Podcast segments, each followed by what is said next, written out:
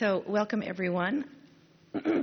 I'm Serene Jones, and it is my pleasure to um, introduce the 2015 President of the AAR and to uh, set the stage for our uh, pleasure, shared pleasure, in hearing his presidential address.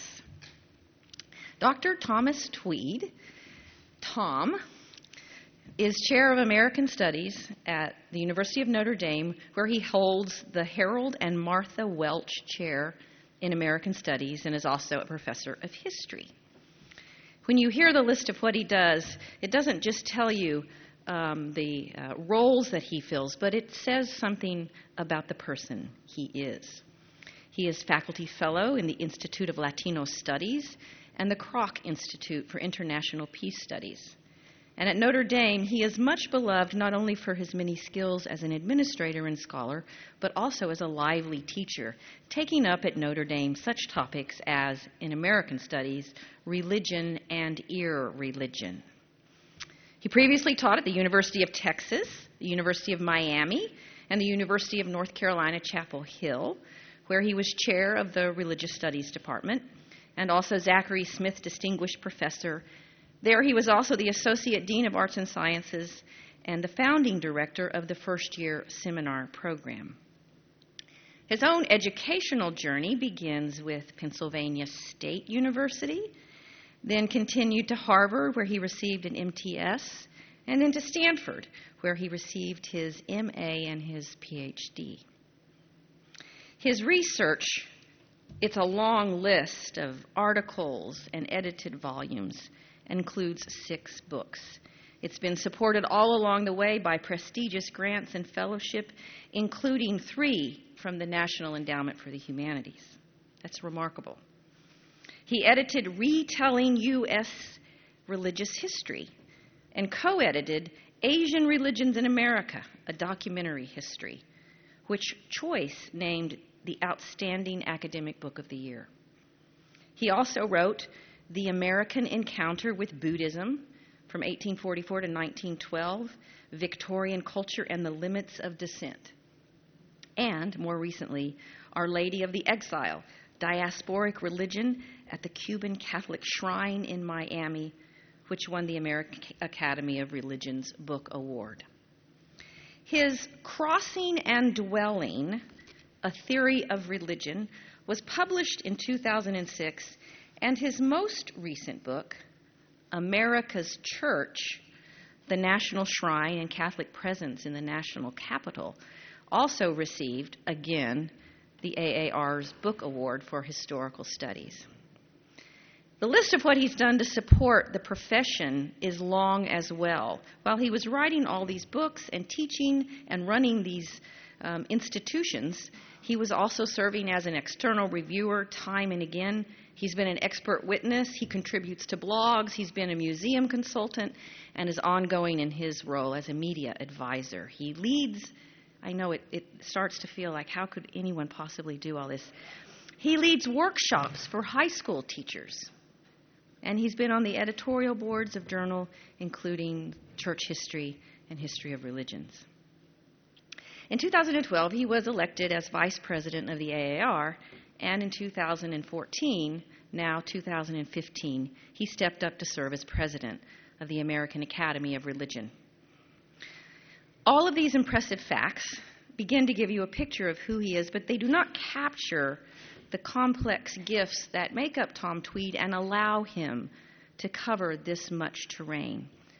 I've had the pleasure of working with him over the past two years, where he has taken very seriously the task of strengthening this democratically run, very large, and very diverse institution called the AAR.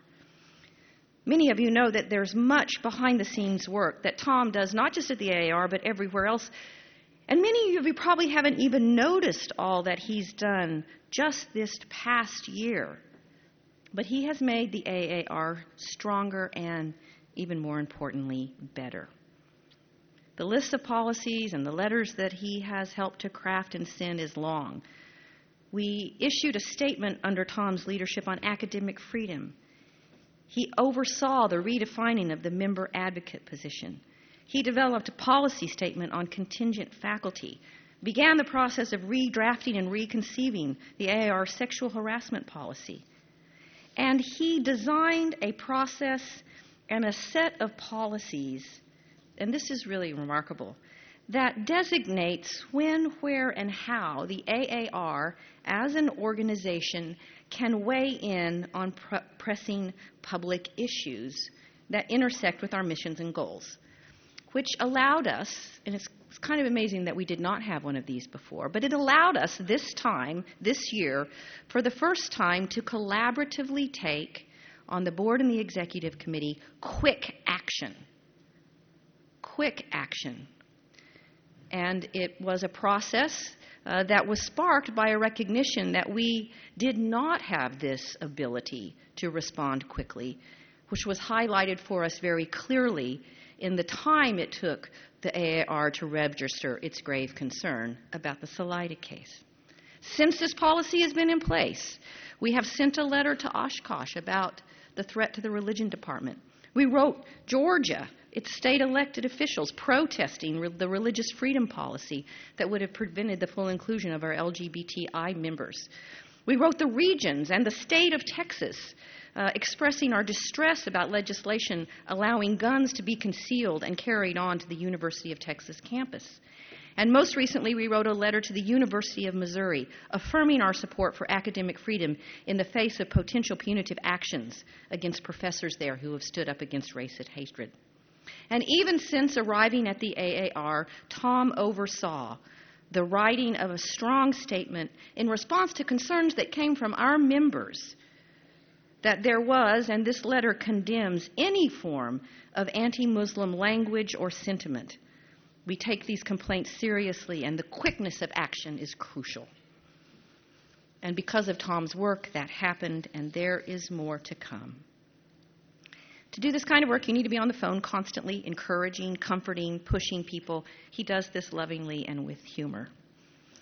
Lastly, you can't take two steps at the AAR without meeting one of his beloved students. They are legion. And the clear affection and respect they have for their teacher is inspiring and moving.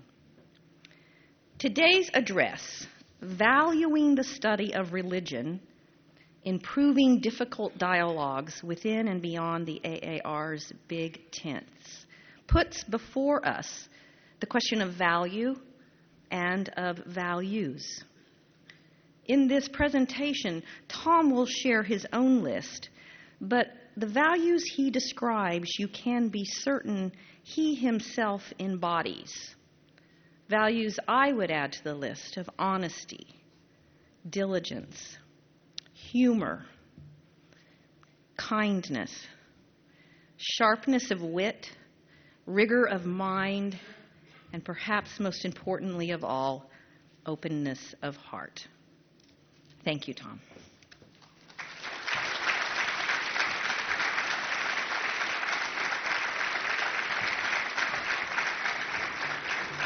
Thanks. I think I've changed my mind, and we should just stop there, actually. Um, Soon after I, the initial joy of being elected president faded, I turned to my first decision, choosing a theme for the annual meeting and this address. I saw two approaches either select a theme that emerged seamlessly from my research, or ask what we most needed to talk about at this particular moment. Even though I was daunted by the prospect of imagining the common concerns of a diverse AAR membership, I chose that second approach what, I asked myself, are the problems we now face? A number of challenges came to mind the study of religion ignored or devalued in the public arena, declining undergraduate majors, PhD graduates without meaningful work and humane working conditions, otherwise responsible doctoral granting institutions not reporting placement rates, adjusting admissions numbers, or altering graduate training. State legislatures and seminary boards challenging the importance of research and threatening academic freedom, and departments being cut or pressured to defend themselves in terms of a perversely narrow notion of utility, a, a narrow notion that dictates higher education funding. Finally, in that initial reflection three years ago, I thought about the widely used metaphor of the big tent. That happens to be the big tent, by the way, if you were not sure. And of course, our internal, divisive internal debates between humanistic and scientific approaches, between scholarship alone or advocacy too, and most of all between theology and religious studies. Complaints this fall about the AAR election, because both pre- uh, vice presidential candidates were theologians, confirmed my original sense that we might need more and better talk about what we share and what we don't. In that conversation, as with many other debates, some of us stand clustered with the like minded off to one corner of our big tent where we whisper and sometimes intemperately announce our objections. I don't object to objections, far from it. They're inevitable and good for us. What I regret is the lack of productive exchanges. We talk past each other or not at all. I know I couldn't fix that problem or all others, but I wondered if there m- might be one theme that could prod us to do more and better thinking about a few of those concerns. I decided it might help to talk about values in two tenses of the term how the study of religion is valued or devalued in the public arena, and second, how we enact values in our work. To be more precise, I thought we needed more talk about valuing, the process of identifying and assessing guiding commitments and evaluative language. Respectful but frank conversation about our contested and converging values and how we justify them might help us address some challenges we face. So I began the year by identifying value terms encoded in 16 AAR official documents. And in Religious Studies News interview, I noted how Value Talk helped the AAR board and staff as we asked how we're enacting those stated commitments in our policies, and, and including how we do the, enact those policies, including those to safeguard academic freedom, support contingent faculty, and articulate re- research ethics. We talk about that in, the, in a session right after this. Today, I want to suggest that talk about values can also help with two other pressing concerns. It might help us to confront and clarify the divisive internal debates within the AAR, especially those between theology and religious studies. And second, value talk also might disclose points of agreement as we refine arguments we use to defend the study of religion in the public arena and on our campuses. To advance the conversation and address those challenges, we first need to reach agreement on a crucial point that value judgments are inevitable. We can't avoid using evaluative language to identify what's admirable, even if many interpreters since Hume have sharply distinguished descriptive and evaluative language and passionately defended the fact value dichotomy. As the philosopher Hilary Putnam has argued, in vernacular speech and scholarly talk, we encode different kinds of values moral values about the good, aesthetic values about the beautiful, and epistemic values about the true. Philosophers have debated over whether those values are constructed or discovered, whether they arise from intuition or reason. They've contended about which position of the continuum of anti realist to metaphysical realist positions best grounds that talk. My own position is a variant of realism with a small r, but that doesn't matter. We don't have to decide whether values are made or found to have a framework for frank conversations about which values we share and which we don't, and about how we prioritize our common values. We can sidestep those debates by analyzing value talk.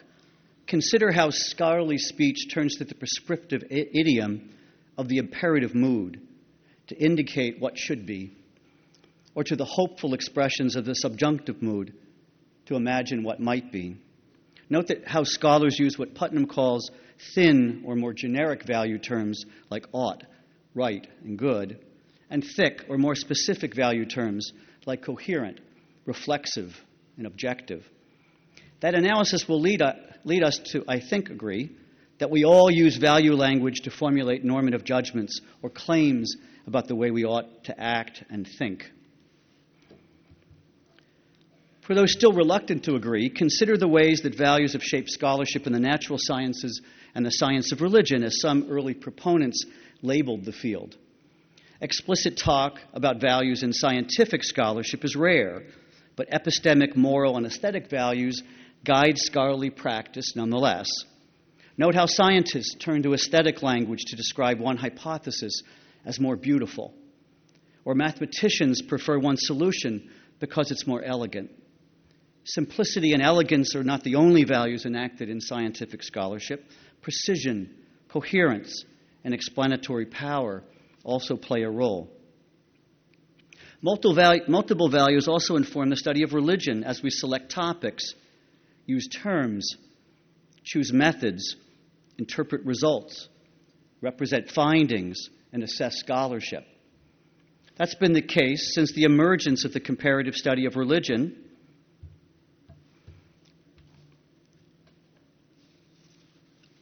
In the 1870s. A number of its early leaders used value terms to articulate the new science of religion's proper aims and methods.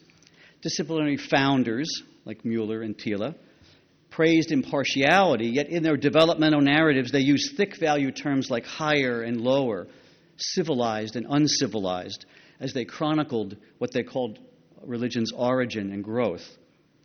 One of the two scholars to announce the new science of religion in 1870, Francis Emile Burnouf, claimed that uh, the unpolemical discipline was free from prejudice, but assumptions that informed his ranking of white, yellow, and black races led him to presume that of all human races, only the white is capable of having founded a religious system of lasting value. And determining value is one of the scholar's tasks, according to most founding figures. They use different labels to distinguish the science of religion's two tasks, but many proclaim that a t- descriptive task should be followed by a normative one. Mueller identified the field's two branches, comparative and theoretic, and so did Tiele, who called them morphological and ontological, just as James distinguished two orders of inquiry that included making judgments of value. Value commitments also informed the efforts to introduce the study of religion into private and public universities in the United States an uneasy blend of commitments to promote both scientific and personal scientific study and personal piety shaped those curricular initiatives between the 1890s and the 1920s. By the 1940s, when the first public university departments at Florida and North Carolina appeared, the appeals to scientific rhetoric had declined, but advocates still gestured to the legal constraints, while they also found ways to preserve a place for the normative. By 1960, state university administrators had approved 10 other departments of religion. Those departments multiplied as more religious studies scholars also came to announce their commitment to impartiality, framed as Weberian value neutrality or phenomenological bracketing. And many borrowed language from the U.S. Supreme Court's 1963 Schempp decision to suggest they weren't teaching religion, but teaching about it. Yet the role of value talk and normative judgments continued to be debated after 1964 when the AAR emerged as the organization's new name, and into the 1980s when the model of scientific objectivity emerged prominently again, and some departments suggested that the study of religion should be impartial, while others argued for value talk, even theology, in religious studies departments. The debates are still with us, as you might have noticed. An analysis of contemporary scholarly speech shows that we still use value terms to form judgments as we defend and evaluate scholarship. Obviously, it's true for ethicists who see their research as a mode of activism, and for religious thinkers from all traditions who see their work as a contribution to religious as well as academic communities. Yet value talk also informs how other specialists, humanities scholars like historians and translators, assess research. When confronted with a reader's report or book review, we sometimes turn to language that implies there's an ethics of reading, when we assert that a criticism is uncharitable or unfair. But I've also heard translators of sacred texts say that this rendering is more faithful to the original, and that one is, echoing the mathematician's aesthetic language, more elegant. Historians say that this narrative isn't inclusive, and that one is triumphalist because it centers one faith. Yet another account is admirable because it vividly portrays how religions lived by ordinary people in everyday life.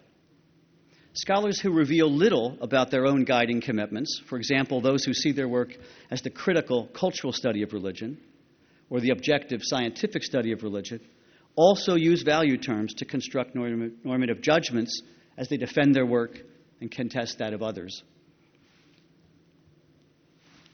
Some who align with what Samuel Preus called the field's naturalistic lineage imagine their work as contributing to the critical study of religion, as with the editor of a recent volume, who exhorts specialists to analyze the discourse of practitioners and scholars to show how they impose ideologies in the guise of descriptions.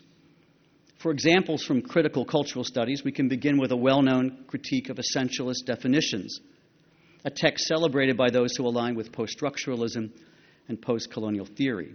Its author announces a value priority that attending to power, as we analyze practices, is more admirable than attending to meaning as we read, read symbols. And he declares that the most praiseworthy aim is to problematize standard accounts. Another often cited book in this lineage makes a similar point. The author discloses that she wants to challenge the just so story by surfacing the actual historical processes and excavating the covered over ideological persuasions. A third influential scholar on this trajectory who exhorts us to see religious studies as cultural studies, also challenges standard discursive practices while affirming the emphasis on power, the rejection of essentialism, and the concern about colonialism. The difficulty is that some of these scholars who offer crucial insights about how religious discourse has functioned can be quick to uncover the condemnable presuppositions of historical actors and contemporary interlocutors but slow to disclose and scrutinize their own motivating commitments. In a second naturalistic lineage, the language shifts from discourse analysis to data explanation as investigators advocate value free scholarship aligned with the natural or social sciences. They sometimes say things like, it's wrong to permit value language in the study of religion. Yet the declaration is itself prescriptive and rests on evaluation that was supposed to be excluded.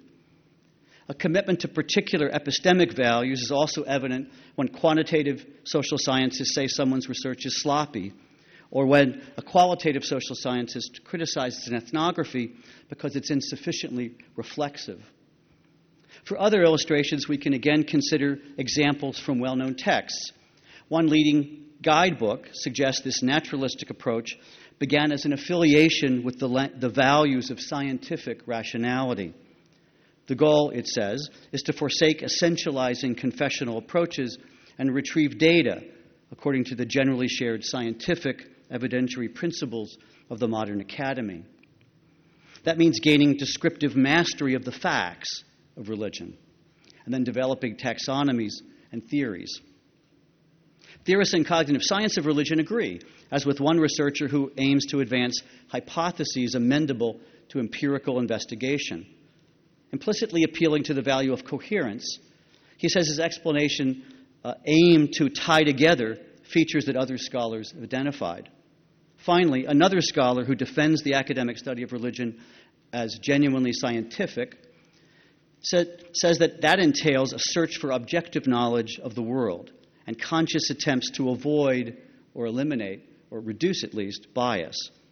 Yet that author Strong's uh, employs strongly prescriptive language as he deplores the appeal to any non cognitive criteria, especially religious criteria, and warns that scholars must eschew unacceptable interference or risk the betrayal of the discipline as a scientific endeavor. That religion scholar invokes epistemic values including objectivity. And our analysis of contemporary scholarly speech has generated a long list of other values, both minimal values that seem indisputably indispensable internal coherence, empirical adequacy, and ideal values that some might suggest are desirable elegance, precision, reflexivity, inclusivity, complexity, and hermeneutical charity. If you're now convinced about my first point, and I'll just imagine you are, that we all use value terms to make normative judgments about how we ought to act or think, I want to make a second point. I suggest that acknowledging and assessing our values and their justifying beliefs and animating feelings can help us face two challenges I mentioned at the start.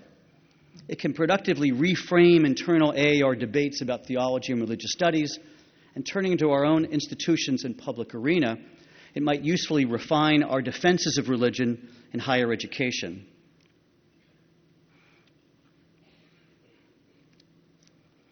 First, value talk can promote dialogue about issues that divide us. A plenary session tomorrow will address the divide between theology and religious studies, just as previous presidential addresses have probed the problem. I'm not sure I can do better than my predecessors, but I'll take a different approach in what I hope amounts to more than Mercutio's despairing exclamation in Romeo and Juliet about the futility of interfamilial feuds, a plague on both your houses. Though I do help, think it would help to re, for both religious studies scholars and theologians to recast their talk. Again, the choice is not about whether to use evaluative language to formulate prescriptive utterances it's about which values to affirm and how to prioritize them. Like some others trained in religious studies, early in my career, I thought about the difference between theological and non theological approaches as between those who made normative judgments and those who didn't. In fact, working for years at public universities, I presumed that First Amendment constraints and institutional setting required that framing. I was obliged to teach about religion and avoid favoring any viewpoint. I still try to fairly represent diverse views, yet by 1997 my position had begun to change, and in my 2006 theory of religion, Crossing and Dwelling, I had reformulated my view. I spoke openly of my own social position, assessment criteria, and guiding values, from epistemological humility and analytic complexity to equity and inclusivity. And some other religious studies scholars have agreed that normativity is unavoidable and that surfacing value commitments might help us as we reimagine the relation between theology and religious studies. So, how can that kind of value talk help? It can help us gain clarity about our commonalities and differences. But what do we share, or more precisely, what would we share if we met our role specific obligations as those duties are informed by our guiding values? our subspecialization norms, and institutional missions.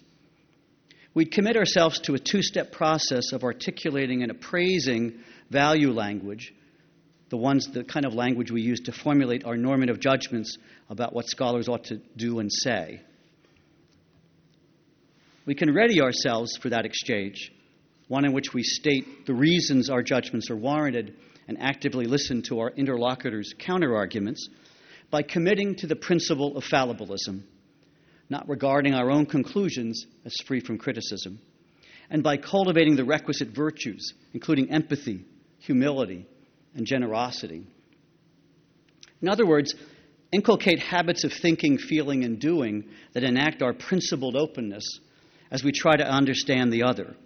But it's about more than the humility and empathy. We should also demonstrate the virtue of receptive generosity. Generosity means giving and taking in the proper proportion. To only take is theft, to only give is arrogance. Finally, being a receptive giver requires more than articulating values and acknowledging limits. To productively engage the other also requires that we give reasons. As one philosopher of religion has put it, the academic study of religion should not be distinguished from other ways of studying religions by excluding evaluative approaches, but rather by excluding the claims that cannot be challenged. What is excluded is the unwillingness to give reasons for one's claims, even if giving reasons means explaining where you think reasons come to an end. In other words, the tent is big, not infinite. More concretely, then, what does all this mean for how scholars might approach this fraught discussion about the boundaries of the academic study of religion. Well, before I offer suggestions that I think might unwittingly offend, I should be clear about my own vantage point. I've taught in public and private universities. For 25 years, I worked in public university religious studies departments, and I'm now in history at American Studies at Catholic University. At a Catholic university, Notre Dame, not Catholic University. my colleagues are in the audience. So I come at the problem as a scholar of comparative and cross disciplinary study of religion, but one has become convinced, as I hope to convince you, that we all make normative judgments whether we say so or not. I'm not a theologian, though I studied Christian theology and Buddhist philosophy as a graduate student, and continue to listen in on Christian, Buddhist, and multi faith conversations. For those who write from and for religious communities, effective participation might begin by recalling beliefs and practices that acknowledge the limits of humans' capacity to answer ultimate questions. Consider Jewish authors' reluctance to write the name of God, and Muslim artists' use of organic and geometric forms to gesture toward that which cannot be represented. Consider the Buddhist affirmation of the inexpressibility of ultimate reality and Christian emphasis on mystery. Prepared for dialogue by that reminder about limits, perhaps you then might expand the sources for theolo- constructive re- religious reflection. Of course, some AAR members might insist that a particular sacred text exhausts all religious truth. And if they teach in a freestanding institution that trains religious leaders, they could focus on what a text has to say to one religious community while de emphasizing scholarship in university disciplines, including religious studies. Some might even propose, not me, that an ecclesial focus is possible for constructive reflection in a university divinity school or theology department. However, those who attend only or primarily to their own faith community have little hope of productive cross disciplinary conversations. Constructive religious reflection, conceived in that narrow way, can't dialogue with disciplines, much less integrate knowledge. Those who advocate that approach shouldn't be surprised if university colleagues don't grant their work the respect it deserves. Those thinkers have no ground to lament the marginalized position in the secularized academy. To participate more fully, those who speak from and for faith communities have to be in conversation with academic colleagues and their standards of adjudication, although, of course, always critically. Many theologians have proposed that if religious thinkers want us to speak across the disciplines and reach the wider culture, it can help to acknowledge a wider range of sources, going by, beyond Scripture, or for Catholics, Scripture and tradition, to include appeals to reason, lessons from history, findings from science, insights from practice, and analysis of experience. Further, most theologians listen in on academic conversations from philosophy and anthropology to queer theory and women's studies. Yet far fewer consider religious studies scholarship about their own tradition or others. I'm reluctant, not too reluctant, a little reluctant to tell you how to do your work. But I wonder if it might help if more Christian theologians imagined other religions and the comparative study of religion as sources for religious reflection. Of course, Christian theologians need not become an expert on Islamic law, Hindu pilgrimage, or Buddhist art. But a bit more reading and cross disciplinary studies of their faith and other traditions might help, however. As theologians engage university colleagues and attempt a more fruitful exchange with religious studies specialists about what unites and divides us. Now it's the religious studies folks' turn. Just as some theologians seem to need the oppositional other, the Academy's secularizers, so too some religious studies scholars defiantly define their identity in opposition to confessional approaches. But as I've argued, religious studies specialists do plenty of confessing, whether they admit it or not.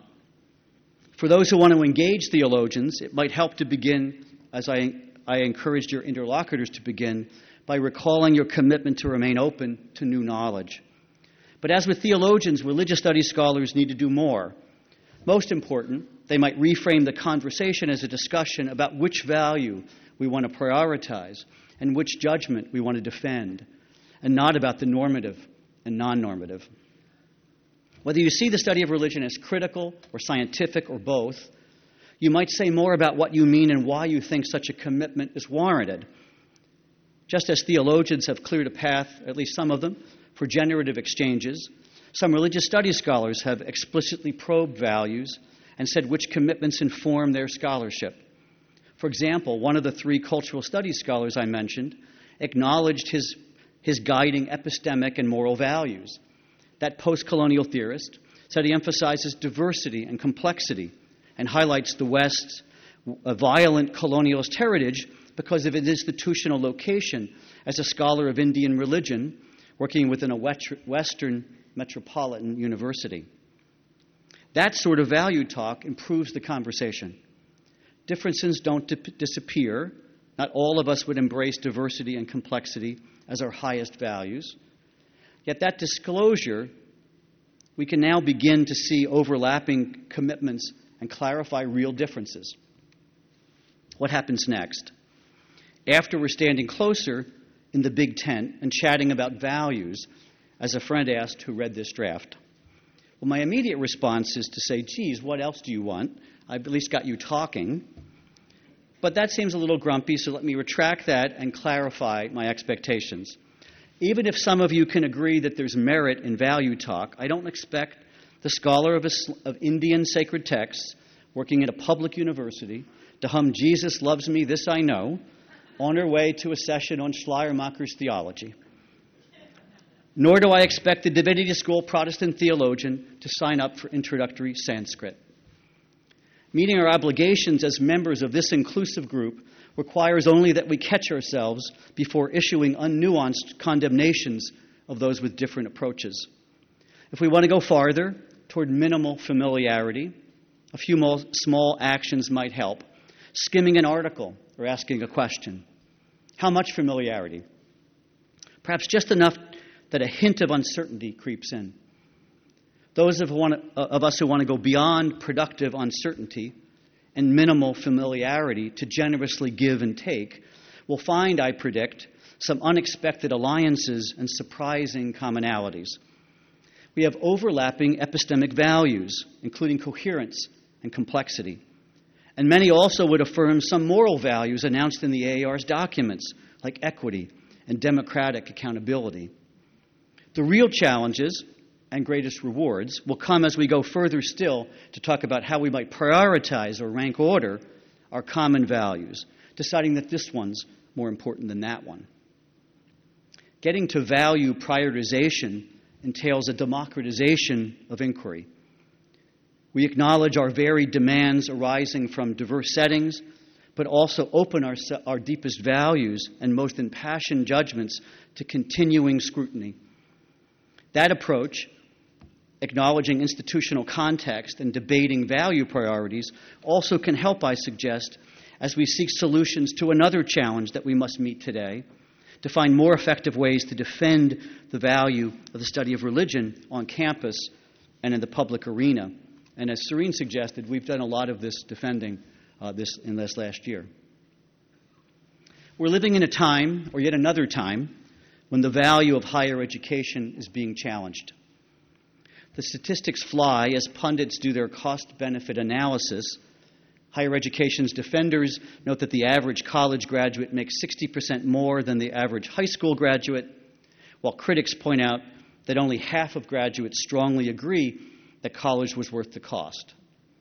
Even some bean counters worry that the curricular focus of, of, on occupational niches rather than broader liberal arts training could lead to disappointment as the inevitable market shifts leave narrowly trained graduates waiting tables.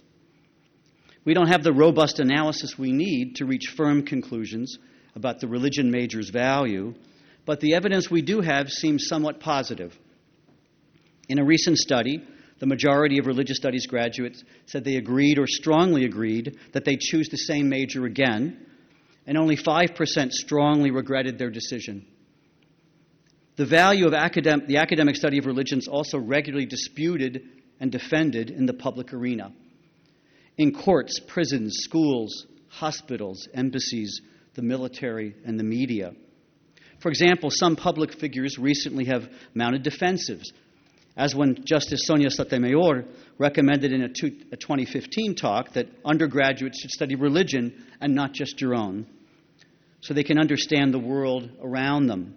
And for the same reasons, Secretary of State John Kerry revealed that if I headed back to college today, I'd major in comparative religions rather than political science, because religion affects nearly every issue central to U.S. foreign policy. In a similar way, specialists in other fields have suggested either that religious practice is adaptive for the individual or knowledge about religion is crucial for carrying out their duties in a variety of occupations, from physicians and social workers to legislators and diplomats. AAR members say similar things when we defend the study of religion on campus and in public, but also point to multiple goods as we do everything from talk from, with alumni about the role of theology in a Catholic university to demonstrate to legislators the utility of religious studies for democratic citizenship.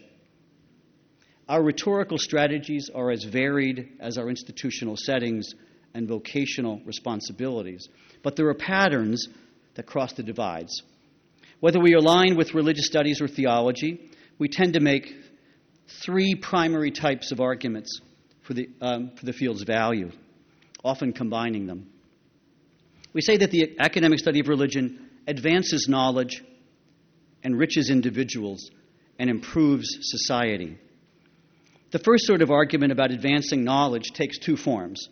Either scholars suggest that the study of religion should be valued for its own sake, or keeping with the focus within the campus walls, proponents note that it makes important contributions to academic fields.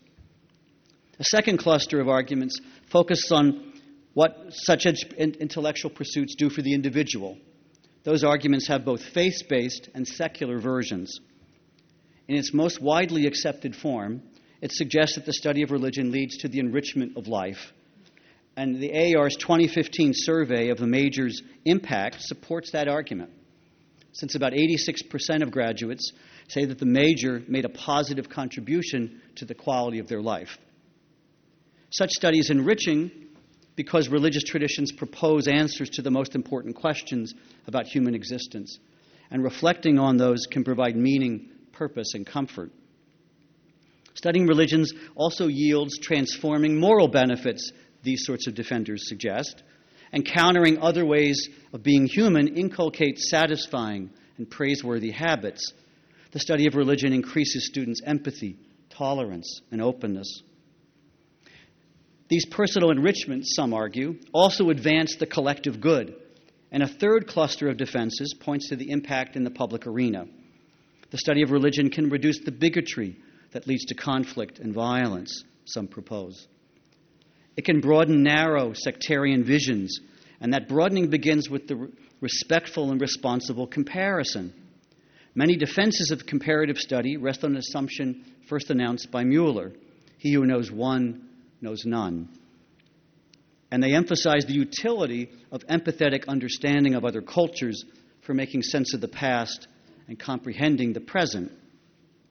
Again, survey results hint that we might be doing a good job with a strong majority of graduates saying that religion majors help them to understand the past and the present and know more about U.S. and global religious diversity.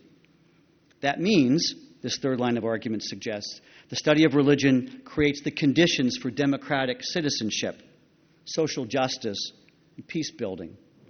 It's not only good for the academy and the individual, it improves collective well being. These arguments for the value of the study of religion, it advances knowledge, enriches individuals, and improves society, all have merit.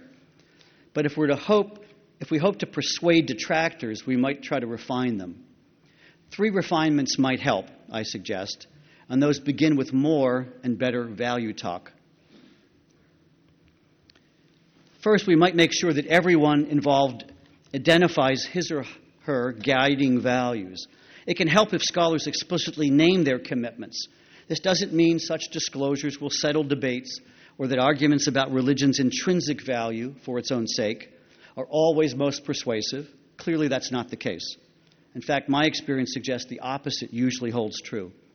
Insisting that some things are just worthwhile can have little effect.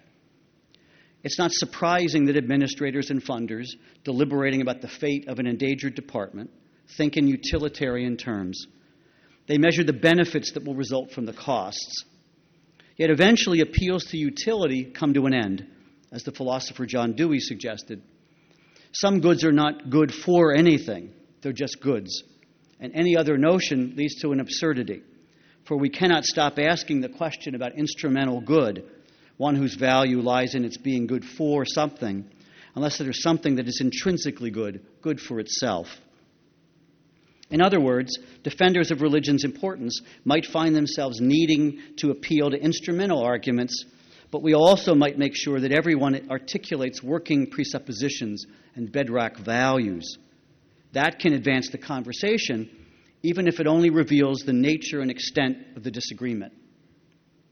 In my various professional roles, I've used all those arguments for the study of religion's importance. I think I've used all of them in letters this year.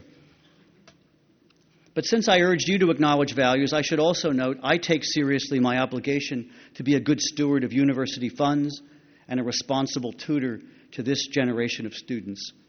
I also care about advancing social justice, creating sustainable environments, and building lasting peace. To take small steps toward those social goods in the classroom, I try to cultivate empathy, the ability to understand others, by making the familiar strange and the strange familiar. I do so in the hope that interpersonal understanding allows us to act compassionately, to feel with others as we work generously to bring about more fair, sustainable, and peaceful ways of being in the world. My experience in the classroom for more than a quarter century has convinced me that the comparative study of religion can produce those kind of personal transformations, which in turn contributes to these collective goods. But an administrator might respond by suggesting she's less interested in peace and justice. Or more likely, that those lofty aims can't be her guiding motives for curricular decisions. Her ro- role specific obligations, as she sees them, might lead that official to insist that other values, efficiency, employability, are higher goods. At that point, we might not be able to work out differences in a way that leads to a greater support for the study of religion, but at least we know about the rules of the games we're playing as we contend for limited resources. The current rules of the game in most institutions demand that we talk about the study of religion's relevance in terms of its instrumental value. To make, make a case for its value is to suggest it's pertinent in a particular context for a particular purpose. It's always valuable to someone for something. Even if arguments about the value of the field for its own sake would be more persuasive in some setting than others. So defenses should be context sensitive. Religion's advocates have tended to offer decontextualized arguments that presume some general state of affairs. Yet actual negotiations about curricular value are enacted within particular cultural settings and institutional frameworks. No single argument will work everywhere. For example, the intrinsic value argument might be received more warmly in religious affiliated schools, though in such contexts, the comparative and cross disciplinary emphasis of religious studies might be seen as a threat to faith formation, a prized educational outcome. Arguments that highlight the study of religion's contribution to the humanities might have, been, might have more impact in liberal arts colleges like Swarthmore than they might in universities with a special focus on science and engineering, say MIT. We could multiply the examples. The point differences persist and context matters. Institutional context and social setting determine which arguments might yield the best results and which good might be most widely valued among the local conversation partners. That means, and this is a final way we might refine our arguments, we should resist the temptation to narrow our focus to a single value or sole purpose. The study of religion yields many goods. There isn't just one answer to the question of the discipline's value. To improve our chances of success in exchanges with stakeholders, we can cite the evidence we have, but it would be helpful to get more information, perhaps collaborating with other ACLS organizations to commission a new survey that would give us more comparative data about the relative value of the religion major. And wherever we say in our fraught internal dialogues about our competing values as we negotiate with campus administrators and respond to public critics. I hope we focus on the commitments we share. Most important, wherever we stand in this big and clamorous tent, we stand with others who agree about the intrinsic and pragmatic value of the study of religion. Thanks.